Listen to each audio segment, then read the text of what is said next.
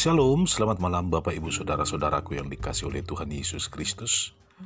Pada hari ini di bulan yang baru, di bulan Oktober, tepatnya 1 Oktober 2020 hari Kamis. Kita bertemu kembali di Renungan Malam. Dan tema kita pada malam hari ini berbicara tentang pertumbuhan yang sehat. Bersama saya, Pendeta Sabta Utama Siagian sampai kita semua telah mencapai kesatuan iman dan pengetahuan yang benar tentang anak Allah, kedewasaan penuh, dan tingkat pertumbuhan yang sesuai dengan kepenuhan Kristus.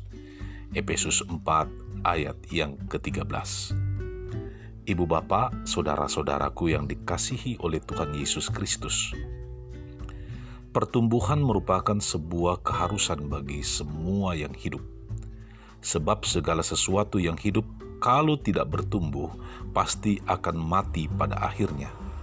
Demikian juga kehidupan rohani orang Kristen harus mengalami pertumbuhan. Sebab kemandekan hanya berujung pada kematian. Pertanyaannya, pertumbuhan yang bagaimana yang harus kita upayakan? Tentu pertumbuhan yang sehat. Pertanyaan berikutnya, apa itu pertumbuhan yang sehat? Pertumbuhan yang sehat itu adalah sebuah pertumbuhan yang seimbang, yang tidak berat sebelah. Ibu bapak saudara-saudaraku yang dikasihi oleh Tuhan. Dalam konteks kehidupan rohani, pertumbuhan yang seimbang itu harus meliputi faktor kognitif, intelektual, akal budi, rasio, dan pengetahuan. Begitu juga faktor afektif, hati, perasaan, kepekaan jiwa, dan nilai-nilai hidup. Surat Ibrani dengan jelas menyinggung pentingnya kedua hal itu.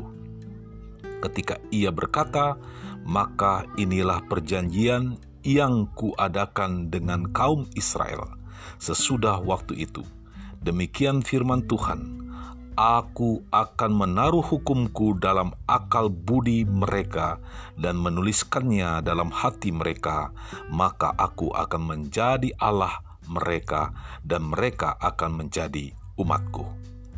Ibrani 8 ayat yang ke-10 Ibu bapak saudara-saudaraku yang dikasih oleh Tuhan, menjaga keseimbangan antara pemahaman iman dan pengalaman iman harus senantiasa kita upayakan agar pertumbuhan kerohanian kita tetap sehat.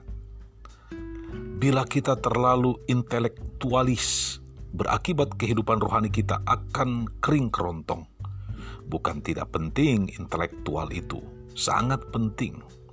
Sebaliknya, terlalu mencari pengalaman yang sensasional dalam hubungan dengan Tuhan bisa berakibat pandangkalan pemahaman iman kita dalam prakteknya, keseimbangan itu harus diupayakan dengan ketekunan mempelajari firman Tuhan melalui pendalaman Alkitab, melalui diskusi-diskusi, melalui banyak hal.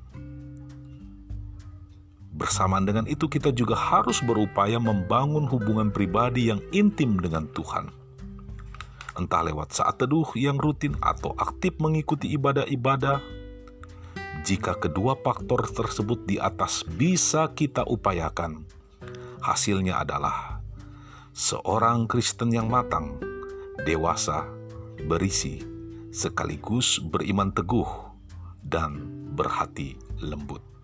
Untuk itu, Bapak, Ibu, saudara-saudaraku, mari kita terus bertumbuh di dalam Kristus, agar kita menjadi orang Kristen yang dewasa secara rohani. Selamat malam, salam, selamat istirahat.